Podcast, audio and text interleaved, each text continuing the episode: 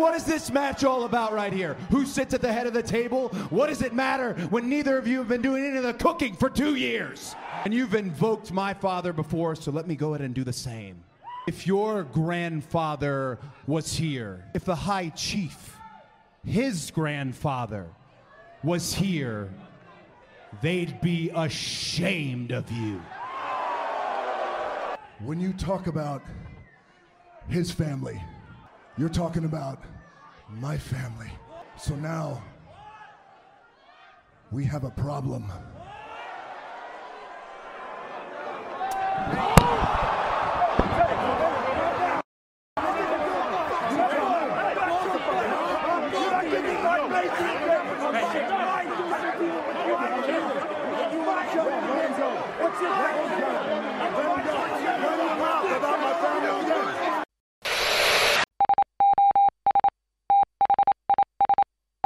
واو! يا للهول ما الذي يحدث أمامنا؟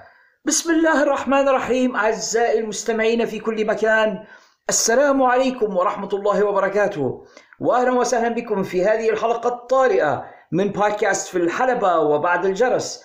معكم أنا محدثكم the prof علي الشريف ويلتحق بي في هذه الحلقة صديقي وصديقكم المذهول خالد الشريف. خالد كيف حالك اليوم؟ متفاجئ. مص... آه... خاش في خاش في عقلي وطالع. شنو شفنا؟ شنو هذا اللي شفناه؟ في اللحظة أعزائنا المستمعين اللي اعتقدنا بأن خلاص خريطة رسلمانيا كانت واضحة قدامنا وعرفنا تقريبا مسار النزالات ومن حيواجه من قرر ال WWE إنهم يحطوا كل شيء في الخلاط يضغطوا على الزر وفوو قاموا بإعادة بعثرة الأوراق من جديد. أنا شخصيا مش عارف أي شيء.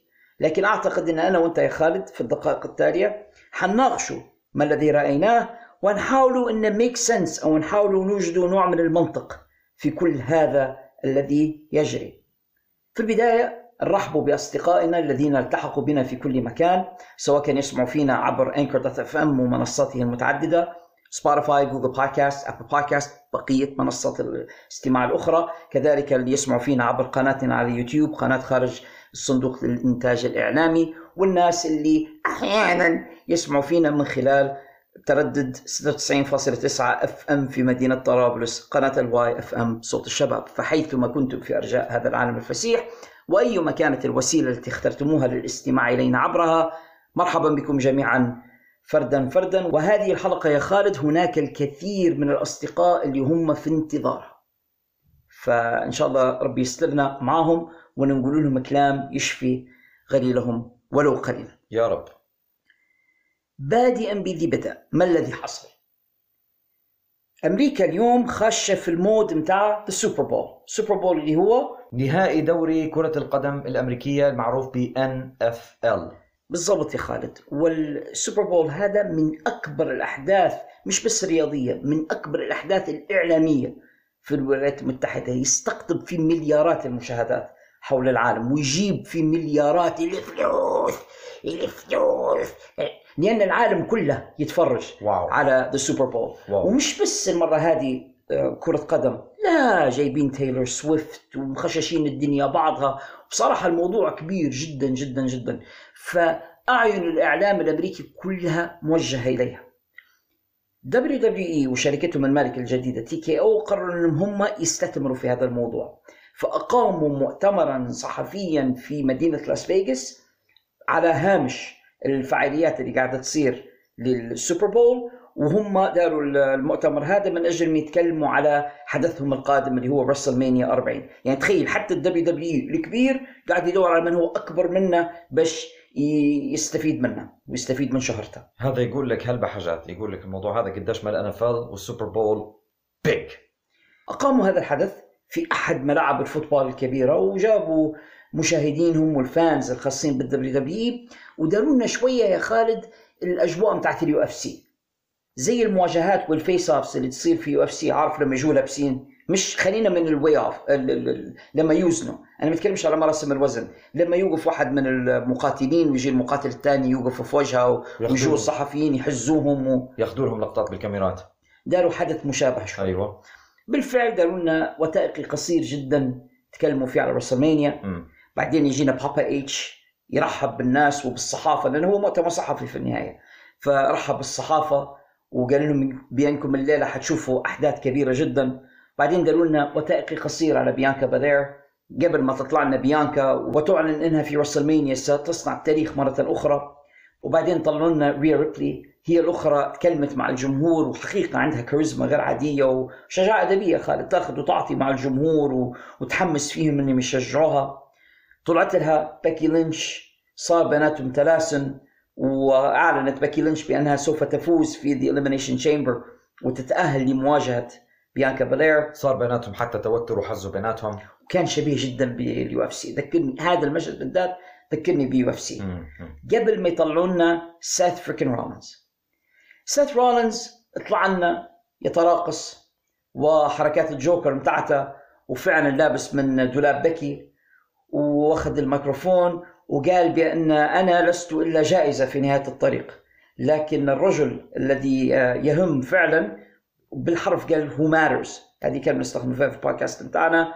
هو الذي سوف يخرج إلينا الآن ويقول لنا شن هو قراره. كودي رودز لكن بدل ما يطلع لنا كودي رودز سمعنا موسيقى مميزة ويطلع لنا رومان رينز رومان رينز لحسن الحظ ما كانش آه، مضطر إنه يمشي مسافة طويلة وبالتالي الدخلة ما كانتش آه، 20 دقيقة زي ما العادة في ال pay-per-views وغيرها يعني بضع دقائق بس. لكن حتى هيك كان ست في الخلفية مدينا يتوب يعني طولت عطلت هي اختصر إنجز يعني. ومعاه نتنياهو. نتنياهو شاد الأحزام ومتشفي وطبعا حيقصدنا على بول هيمن ولكن آه، سبحان الله الشبه إيه كبير بيناتهم يعني الاثنين خنازير. المهم آه، واقفين وإذ برومان رينز يا خالد يمسح بسيث رولينز قال لهم ال- المتسكع هذا المتشرد بعده علي ما بيش نتكلم أنا وياه. قبل إنه هو يأخذ الميكروفون ويقول للجمهور درس للأطفال اللي موجودين معكم عندما تتمهل فإن فرصتك تضيع. وكودي رودز تريث وتمهل أكثر من اللازم. فرصته ضاعت. أنا الآن من سيقرر مصيري بنفسي وأنا اللي حنختار خصمي في WrestleMania وخصمي هو The Rock يطلع The Rock وما شفتش المنظر هذا يا خالد من زمن طويل. الجمهور يهتف ضد The Rock وواضح أن The Rock استشعر من الموضوع هذا وتضايق يعني كان باين على وجهه. حتى من الكلام اللي يقول فيه باين عليه أنه انزعج من هذا. الجمهور كانوا ما بين هتافات we want Cody Rocky sucks بعض الناس يا خالد كانوا يقولوا no we don't no we don't لا نريده. يعني ناس يقولوا we want Cody واللي يحبوا The Rock يقولوا no we don't لكن الهتافات المؤيدة لكودي كانت أكثر الأغلبية يعني. روك تكلم للجمهور هذا قال لهم بأن رأيكم لا يهم وبأن في النهاية اللي نبيه هنيه هو اللي حيصير. ورانا شجرة كبيرة على الشاشة اللي كانت وراهم شجرة عائلة الأنوائي بالكامل. شفنا من أجدادهم وصولا لاصغر الصغار اللي في العيلة وقعد يشرح لنا ذا روك الرابطة التاريخية وروابط واواصر الدم اللي ما بينه وما بين رومان رينز هو باختصار باش ما نطولوش القصة هم أولاد خالة من الآخر هيك. لكن يبي يبين لك إن إحنا شجرة واحدة وإن هذا النزال اللي نبغى ننظموه ل WrestleMania هو حيكون أكبر نزال في التاريخ لأنه حيكون من أجل ترأس عائلة الانوائي وتحديد من هو زعيم القبيلة. ولو أنتم ما تقدروش تشوفوا بأن هذا أكبر نزال وأفضل نزال معناه رأيكم لا يهم. رغم هذا الجمهور شدوا له what what ما بطلوش عليه وروك كان متنرفز واضح إنه كان زعلان ومش عاجبه الكلام. لكنه تفاعل معهم لما كل مرة يقول what يسكت يراجع فيهم يقولوها بعدين هو يكمل كلامه. منزعج وم- ومستمتع في الوقت نفسه شوي هيك عين تضحك وعين تبكي يعني كأن لسان حاله يقول. وسط هالمهرجان هذا كله يطلع علينا كودي رودز. كودي يطلع مسكين من غير موسيقى من غير مؤثرات. طالع بس يقول لهم إن هذا هراء ثور. على قول صديقنا عمر الرقيعي أعتقد أنتم فاهمين شنو المقصود. بول بيب. وأخذ الميكروفون وقال لهم بأن اللي تديروا فيه هذا لا يصح ولا يجوز. أنا اللي من حقي نختار النزال يعني أنا اللي فزت في ال Royal Rumble وأنا اللي نبي نواجه رومان رينز. رومان ياخذ المايك يقول لي كودي أنت شنو؟ أنت غبي؟ أنت متخلف عقليا؟ خلاص this is a done deal. هذا موضوع منتهي. إحنا قررنا وانتهى الأمر. أنت خلاص أنت برا مع الخاسر هذاك غادي. أنت الآن في صف ال- ال- ال- الحمير زي ما نقولوا أنت مع ال- الغبي اللي لابس أخضر. البدله الخضراء لا وهذا كله يا خالد. أنا أكثر واحد كان مسخفني سيث رولينز. سيث واقف زي التلميذ الكسلان اللي في آخر الفصل اللي موقفين على رجل واحدة ما يتكلمش ماليش علاقة بشيء وهالأساطير بحداه رومان وذا روك وجا كودي وسيث واقف يعني ما- ماليش أي لازمة حقيقة يعني. فالمهم وسط هذا كله كودي يرد على روك رومان وقال لهم أنتم تجيبوا في سيرة أبوي كثير خليني أنا نجيب سيرة ابوكم أنتم. قال لهم لو كانوا أجدادكم أنتم الزوز موجودين توا يعني لو قدر لهم أنهم يكونوا موجودين وشافوكم توا كانوا يخجلوا منكم يتحشموا منكم يعني. طبعا هذا اللي استفز ذا روك مع إنه هو ما غلطش كودي ما قال يعني ما قال مثلا جدك صيفته ونعته قال لو كان جدك موجود الآن لكان مستحيا منكما. يعني يمدح فيه قاعد يقول إن جدك رجل عنده أخلاق. لكن روك ما استوعبش الكلام هذا لأن روك غبي حقيقة. أنت لاحظ رو- روك واقف حتى مع الصهاينة. يعني مش قادر يستوعب أحقية الشعب الفلسطيني في أرضه و- وغيرها روك غبي فعلا فأنا مش مستغرب انه ما فهمش كلمة كودي. أصلا أنت شوف الحركات اللي كانوا يدير فيها رومان وذا روك زي كأنهم صهاينة. بتاع خلاص حددوا المباراة آه، داروا بيناتهم القسمة. يعني خلاص وانتهت القضية. ما أنتم ما لكمش اي حق في أي شيء ثاني أنتم يا كودي وسيث يعني تو في الحالة هذه كأن نقصد كأن نقصد الفلسطينيين ما لكمش حق في شيء. أنتم خليكم بعيد. بنهجروكم يعني. ولكن عودة إلى موضوعنا. ذا روك ياخذ الميكروفون ويقول لي آه، كودي لما تتكلم على عائلته تتكلم على عائلتي. لما تتكلم على أجداده يقصد على رومان تتكلم على أجدادي. لما تتكلم على دمه تتكلم على دمي. يعني بيقول أنت وصلت في كتيب العائلة. وبالتالي إحنا عندنا مشكلة ويصفع كودي رودز على وجهه. الصفعة ما كانتش قوية على فكرة لكن من واحد عملاق زي روك أعتقد أنها حتكون مؤلمة. كودي ما ردش. كودي كل الصفعة وتراجع إلى الوراء وفجأة انكلس سيث رولينز مش عاجبه الكلام. فسيث رولينز الآن يقرر أنه هو يدافع على كودي رودز.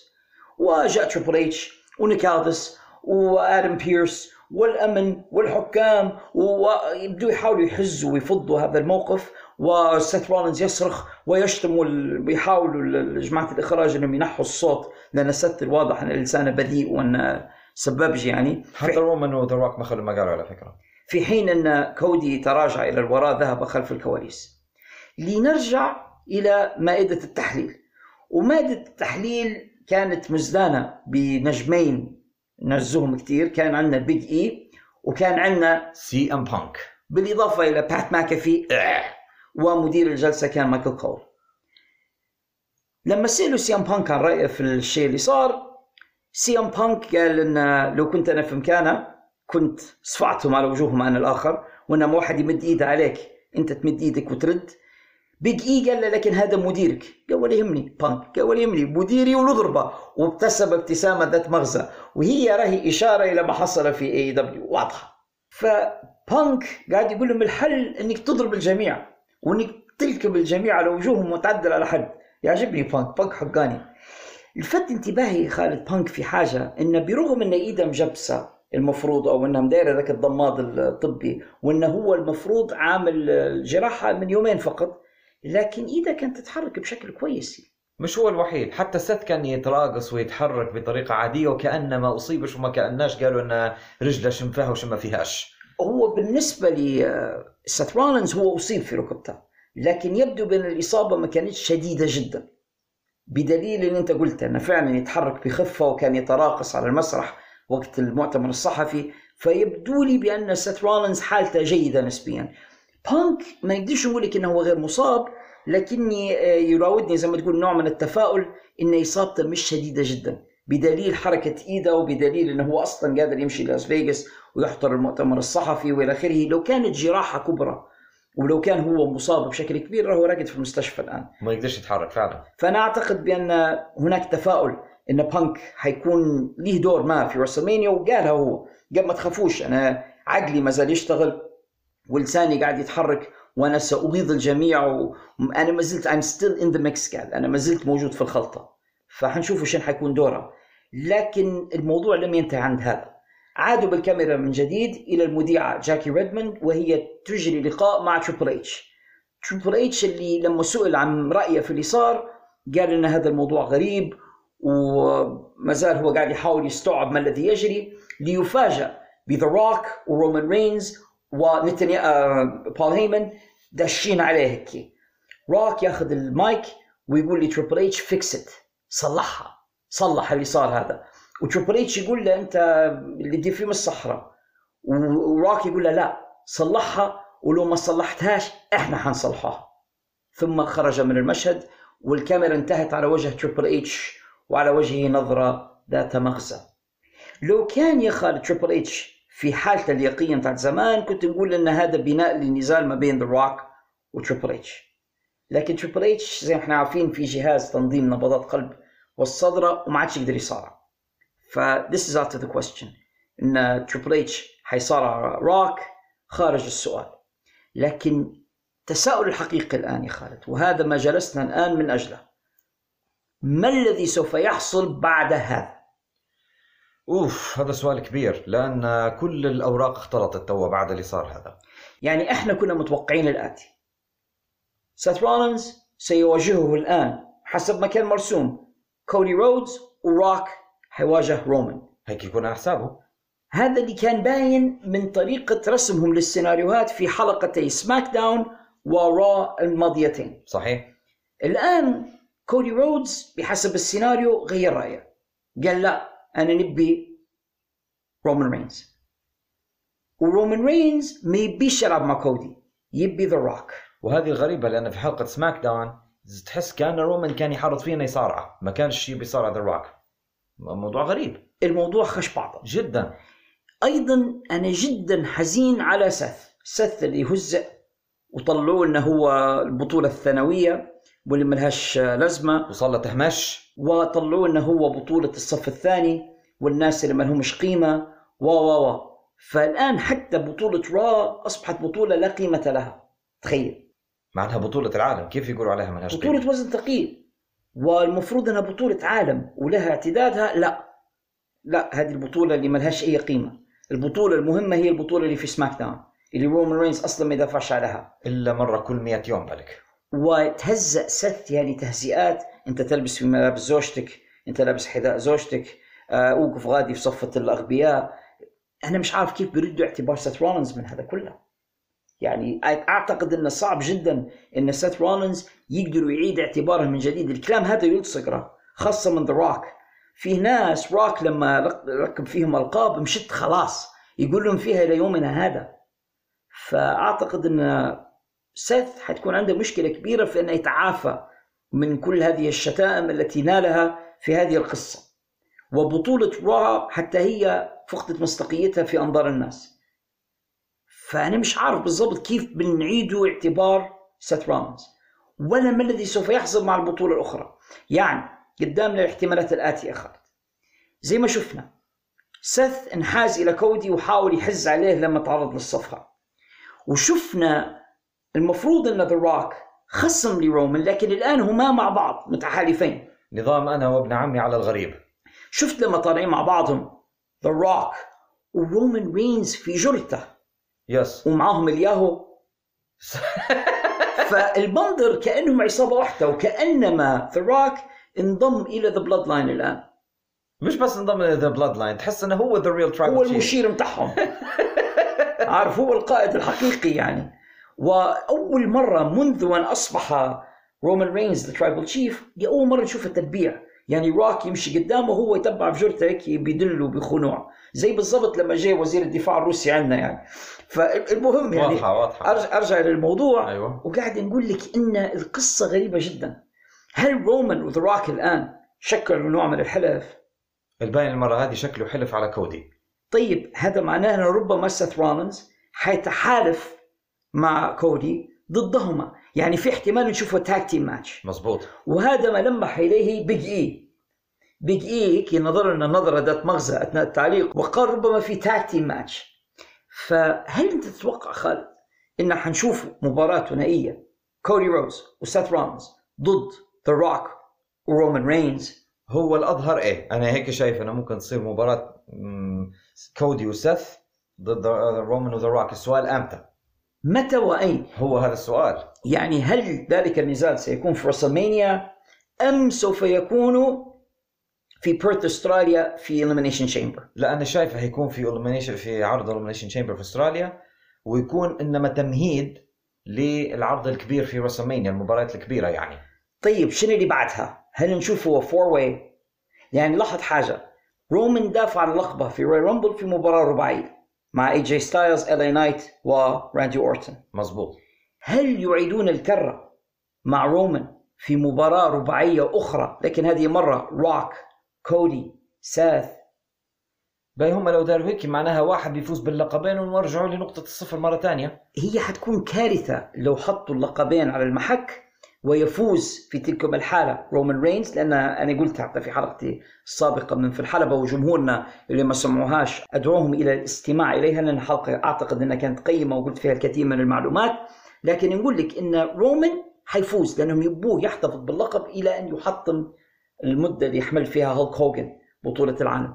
فهل سوف نرى رومان رينز يصارع على اللقبين على لقبه ولقب سيث في هذه المباراة الرباعية؟ يفوز هو وياخذ البطولتين. وبعدين نرجع لنقطة الصفر. أساسا البطولة اللي مع سيث إنما وجدت من أجل حل معضلة رومان رينز اللي محتفظ باللقب من عام الطوفان يعني. فشنو الحل؟ أنا هذه ما نتمناهاش. أنا متوقع حتى السيناريو ثاني مرة واحدة. مم. هو أن المباراة تقلب ثلاثية. يعني انه يكون عندنا كودي ضد ذا روك ضد رومان. مهم. وأن هو لازم لازم في حاجة نحطوها في اذهاننا إن رومان WWE يبوه يفوز في رسلمانيا. أنسوا حاجة اسمها إن حد توا يغلب رومان في WrestleMania. لأنهم زي ما أنت قلت هم يبوه يكسر رقم هالك هوجن فأنا واحدة من الاحتمالات اللي ممكن نصوروها إحنا إن تصير الثلاثية ما بين كودي وذا روك ورومان وإن رومان يثبت ذا روك وما يضروش كودي ويستمر كبطل ال WW ال Universal Champion بلا بلا بلا. ولكن لو إحنا مشان الاحتمال هذا سث همشنا حتى إحنا. يعني أقصيناه تو. على هيك قعد بلا بطل قعد بلا بطل بلا متحدي. هو أقصيناه وأخصيناه. إيه. هو سث كل على راسه في هاليومين يعني بجديات اللي ماكلهمش حمار في مطلع. يا أنا هو. مش عارف كيف نبوا نردوا إحنا لسيث رولينز اعتباره راهو في يوم من الأيامات كان اسمه the Beast Slayer اعتبروه هو قاتل الوحوش لما قدر إنه هو يهزم براك ليزنر جت فترة كان براك ليزنر يدمر في الدنيا كلها وسيث رولينز هو الذي هزمه وأخذ منه بطولة العالم. كيف نبوا ردوا له اعتباره بعد هذه الهزائم المتوالية؟ وما ننسوش سلسلة الهزائم اللي من كودي أصلا. كودي غالبه ثلاثة مرات. هذه إشكالية. فالآن يعني هو زاد تهزأ بهذه الطريقة. أعتقد إن الموضوع مش حلو بالنسبة لسيث فأنت تو الآن لقيت سؤال كويس جدا. لو وضعنا كودي رومان روك مع بعضهم في صراع ثلاثي على بطولة SmackDown بطولة Universal Championship بطولة ال World Heavyweight Championship من حيتحدى سيث عليها؟ في هذه الحالة أعتقد أن الأقرب إلى الأذهان انه يتحداه درو ماكنتاير باعتبار أن سي ام بانك لحد الآن غير قادر على المصارعة. طبعا إلا لو فوجئنا بقدرة سي ام بانك على النزال ويرجع بطريقة إعجازية هيك آه، سي إم بانك ويتحدى سيث رولينز من جديد. ولكن يعني هذه مستبعدها. فأنا متوقع في هذه الحالة أن درو ماكنتاير هو الذي يتحدى سيث رولينز. نشوفوا درو versus سيث على بطولة ال World Heavyweight Championship وقد يكون نزال جميل إذا درو استعمل الشويتين اللي يدير فيهم توا. الشخصية ال troll اللي يدير فيها الآن فظيعة.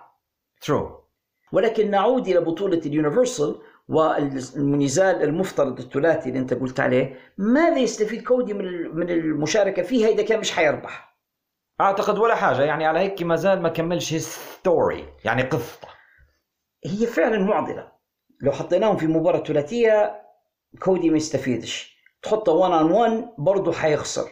وفعلا زي ما قلت أنت في البداية الحل إنه يوضع مع سيث ويخلوا روك ورومان لكن حتى الجمهور العالمي يا خالد وهذا جزء من من الإشكالية.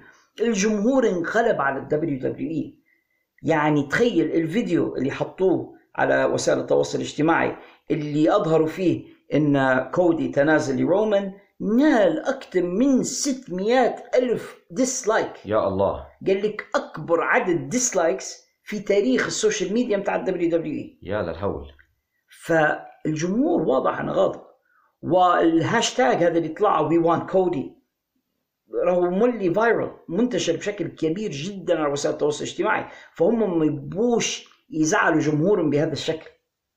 بالرغم من أن ذا روك وأنا قلت الكلام هذا مطولا في الحلقة الماضية من بودكاست في الحلبة وضعه في هذا النزال مهم جدا بالنسبة لهم لأنهم هم يبوا اسم كبير celebrity في WrestleMania ومش حيلقوا واحد أحسن من ذا روك الآن.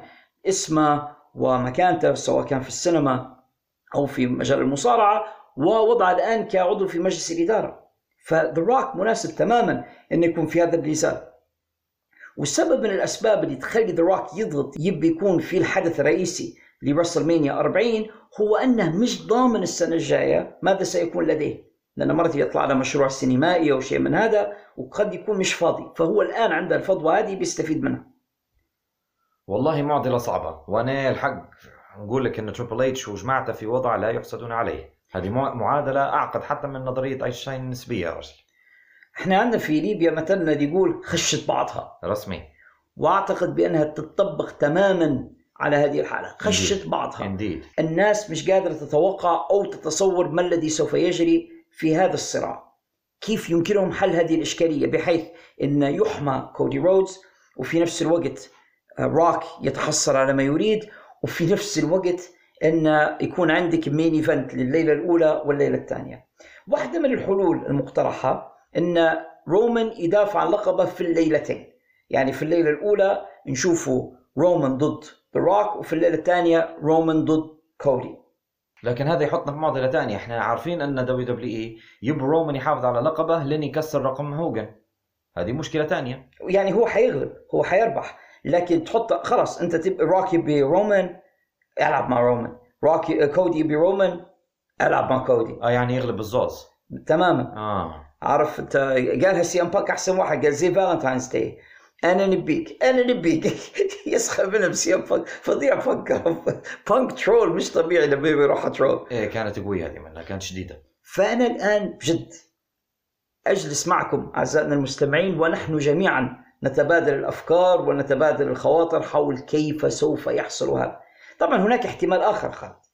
إن يكون ال WW قد أقلع عن فكرة تحطيم رقم هولك هوجن. علاش؟ أن لقوا أن الجمهور غضب منهم جدا والناس فدت وزعلت. فهم قرروا أن لا لا خلينا نحو اللقب من رومان. ربما را قد يكون قد عنا لهم هذا. يا ودي ممكن. الله أعلم. تخيل لو قرروا إن لا حنحوا اللقب من رومان رينز ياسرة كفاه ما ناله وننقل اللقب إلى مصارع آخر ونغيره كل شيء. هذا احتوى وارد راه. هو وارد لكن المشكلة من هو اللي حيكون آه، بعده. كودي هو الاحتمال الأقرب لكن لو قلنا افرض أن كودي ما ما صار لهمش منه. هو ال build up هذا كله من أجل أن كودي يصبح هو نجمهم في مرحلة من المراحل. طبعا في احتمال آخر يا خالد وهو أنهم يتعمدوا يخيبوا آمال كودي والجمهور فقط من أجل أنهم يبنوه أكثر ل SummerSlam يعني يخسر كودي في WrestleMania ثم يرفع هذا الموضوع لحد SummerSlam وفي SummerSlam يصالحوا الجمهور. وهذا الموضوع دايراتها شركات المصارعة قبل لكنها خطيرة جدا.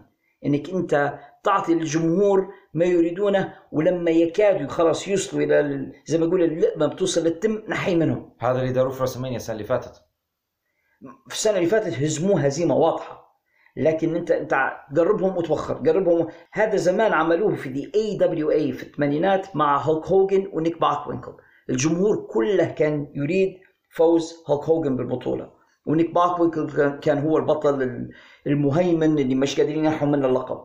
مرة والثانيه وهوجن يتحدى في نيك باكوينكل وخلاص حيفوز. وبعدين بطريقة خبيثة ما ماكرة يفوز نيك باكوينكل وفي المرة الثالثة فاز هوجن. لكن بعد ما كان الجمهور فقد ثقته في AWA وفي هوجن حتى في الدنيا كلها. يعني خسرت الزخمة متاعها اللحظة متاع فوز هوجن. تمام. يعني لو أنت تأخرت كثيرا وما ضربتش الحديد وهو ساخن وهو حامي ربما خلاص ما عادش لها قيمة. بالفعل. والجمهور قد يزهد في هذا الفوز فيما بعد لأنهم خلاص زعلوا ما عادش لها قيمة عندهم بعد هذا التأجيل كله. فأعتقد شخصيا إن لحظة التتويج للبطل الجديد ينبغي أن تكون في رسلمانيا سواء كان ذا روك سواء كان كودي العالم كله يبي كودي ما نعرفش يعني إذا كانوا حيقلوا عن أفكارهم ويعطوا اللقب لكودي موضوع محير. جدا. عندي لك سؤال آخر يا خالد. نعم. هل تتوقع إن هذا كله كان المخطط من البداية ولا انهم هم فعلا يعني اضطروا إنهم يغيروا مخططاتهم؟ أنا أعتقد داروا هذا كله أصلا المؤتمر الصحفي هذا كله والقصة الهل- الهلمة الكبيرة هذه على خاطر هم أصلا مش عارفين شو بيديروا. يعني هم بالفعل وضعهم مخلبط ومش عارفين شو يديروا بسات وشو بيديروا برومان قبل ما يقولوا ان روك هو خصمه لأنهم هم خشى بعض عندهم. داروا هذا كله باش ممكن يلهوا الناس يلهوا الناس إن شنو بيصير وشنو منو هذا من بيكون خصم هذا ومن بيكون خصم هذا. وفي أثناء ما هم الناس ي- يتوقعوا هم يهندسوا أو يحاولوا على الأقل يهندسوا صورة WrestleMania كيف بتكون يعني. بل حتى صورة Elimination Chamber عجبتني منك كلمة يلهوا الناس. لأن فعلا لا ننسى بأن هناك غيمة سوداء كبيرة تحوم على ال WWE اللي هي المصيبة اللي دارها فينس ماكمان. يعني وهم قاعدين يحاولوا ينسوا الإعلام والجمهور مع أن الإعلام الرسمي مش حينسى الموضوع. لكن الجمهور العادي الآن مش ملتهي بفينس ماكمان وقذارته الناس فعلا الآن تتكلم على ذا روك رومان رينز كودي رودز سيث رولينز تريبل اتش الناس تتكلم على هذه الشخصيات اللي مش دايرة جرائم يعني. ولاهين بهم هم ويتكلموا على ال storyline اللي بيناتهم في إطار جميل جدا. يعني كلامنا كله على بطولة العالم ومن سيتحدى على البطولة. كويس إن هذا المفروض اللي يكون عليه المصارعة. ويحاولوا إنهم هم يبعدوا أنظار الناس عن المصائب اللي قاعدة تصير في ردهات ال- المحاكم وما الذي يجري مع فينس ماكمان والبلاوي والمصائب اللي دارها. مع انه زي ما أنت قلت هذاك الإعلام مش حيهني روحه لكن هم يبغوا يلهوا الجمهور العام وهذا هو اللي مركزين عليه. They're doing a good job في هذا. فالآن خلينا يا خالد قبل أن نختم هذه الحلقة نورد توقعاتنا الثلاثة والأربعة اللي نرى بأنها قد تكون منطقية. واحد من الاحتمالات أنهم فعلا يمشوا بالخطة اللي إحنا كنا استنتجناها من فترة أنه يكون عندك سيث رولينز ضد كودي رودز رومان رينز ذا روك وهذا ما الذي لا يريده الجمهور.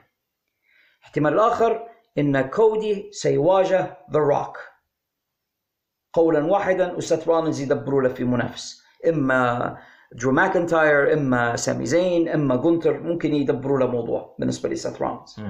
أو إن سي ام بانك يتبين بأنه هو قادر على المنافسة ونرجع للخطه الأولى ويجي لنا سي ام بانك ويتحدى سيث رولينز الاحتمال الآخر اللي ممكن أن يديروا لنا مباراة ثلاثية اللي هو كودي رومان and ذا روك احتمال آخر ال tag team match إحنا أنا وانت اتفقنا على هذه الاحتمالية ولكن اختلفنا حول مكانها ومتى تكون.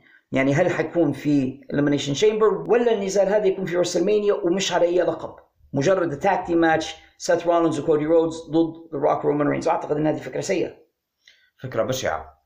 يعني الألقاب مش على المحك مجرد tag team match في WrestleMania مش حلو. مش منطقية. معقولة الأبطال تحطهم في مباراة ضغينة عادية هيك بدون أي هدف بدون أي لقب على المحك. ليش بنتفرج على حاجة زي هذه؟ ما يديروها في حلقة عادية كان هيك وخلاص. احتمال آخر إنه يكون عندنا a four way. ذا روك رومان سيث كودي الأربعة ضد بعض في مباراة واحدة وجميع الألقاب على المحك. وهذا هو الاحتمال الأسخف اللي ما نتمناش يفكروا فيه أصلا. Winner takes all. نولوا لنقطة الصفر ثاني لو فاز رومان فعلا نرجع لنقطه الصفر. أو يفوز كودي ويوحد اللقبين اللقبين. الموضوع فعلا محير. معادلة معقدة جدا معضلة. لكن الأمر الذي استطيع أن اهنئ ال WW عليه هو الآتي. أنهم تمكنوا فعلا من جعل الناس تهتم بقصتهم بأنهم أصبحوا trending على وسائل التواصل الاجتماعي، الناس الليلة كلها حتتفرج على SmackDown لأنهم يتوقعوا انه ربما تكون هناك بعض الإجابات في طيات حلقة SmackDown، حيتفرجوا على Raw على امل أن يكون في المزيد من الإجابات وهكذا، فهم الآن يدفعون الجمهور إلى متابعة عروضهم الأسبوعية، وهذا ذكاء كبير. أليس كذلك؟ بلى. فأنا وأنت يا خالد للأسف الشديد لم نستطع بعد استنتاج ما الذي يحاول ال WW القيام به، كل اللي قدرنا نديروه هو مجرد توقعات واحتمالات، لكن إجابة definitive، إجابة نهائية مش قادرين نطلع بها. هم مش قاعدين يطلعوا بها. تبين إحنا نطلع بها؟ معضلة ولكن في نهاية هذه الحلقة بس سأدلي بتمنياتي ما الذي أتمنى أن أراه في رسلمانيا بما أن الموضوع متلخبط بهذا الشكل. حقيقة يعني أنا nice guy أنا رجل طيب ما اتمناش أن أحد يزعل في النهاية. فأنا أتمنى أن أرى الجميع يتحصل على ما يريده أتمنى أن سيث رولينز يحصل نزال يرد فيه اعتباره لأنه هو بالفعل تهزأ كثير في build هذا كله فأتمنى أنهم يحطوا سيث مع خصم جيد وأنه يربح هو يفوز بحيث أنه يرد اعتباره يحطوه مع حد زي درو ماكنتاير. مصارع كبير وضخم وفتاك وإلى آخره ويتمكن سيث رولينز من الفوز عليه بشكل مقنع وبهذا يرد اعتباره سيما لو سي ام بانك تدخل مثلا وأفسد على درو ماكنتاير وانتقم منه وبهذا الشكل نقول إن سيث رولينز رد بعض اعتباره وأيضا سي ام بانك رد اعتباره. هذا بالنسبة لبطولة را بالنسبة للبطولة الثانية اللي هي Universal Championship أنا أتمنى this is just me أنا أتمنى يا خالد أن كودي رومان 1 on 1 وذا روك يجي كأنه يريد التحالف مع رومان وبعدين نشوفوا storyline زين بتاعت مايك تايسون في رسلمانيا 14 إن الجميع يعتقد إن مايك تايسون مع شون مايكلز يقلب عليه وينحاز إلى ستيف أوستن. إن الجميع يعتقد إن ذا روك مع رومان رينز ولكن في الحلقة الأخيرة يتبين أن هذا كله كانت مؤامرة وانه منحاز إلى كودي وأنه يريد الانتقام من رومان رينز لأنه شايف أنه جلب العار لاسم العائلة وإلى آخره. ونرى الانقلاب ذا روك على رومان رينز مما يقود إلى نزال ما بيناتهم في النهاية في راسلمانيا 41 مثلا أو في سمر سلام أو شيء من هذا القبيل. أما أنا من كثر ما الموضوع فوضوي ومن كثر ما الموضوع غير واضح ما نقدرش نتمنى حاجة لأن ما فيش حاجة واضحة.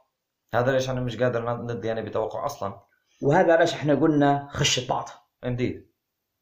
فأنا آسف لجمهورنا الذين استمعوا إلينا في هذه الحلقة أنهم دخلوا الحلقة معنا وخرجوا وهم دايخين زينا ولكن الحقيقة هذا هذا اللي صاير الآن. سببه للجميع في دوار وفي دوخة ولكن دوار ودوخة مسلية صح؟ يعني؟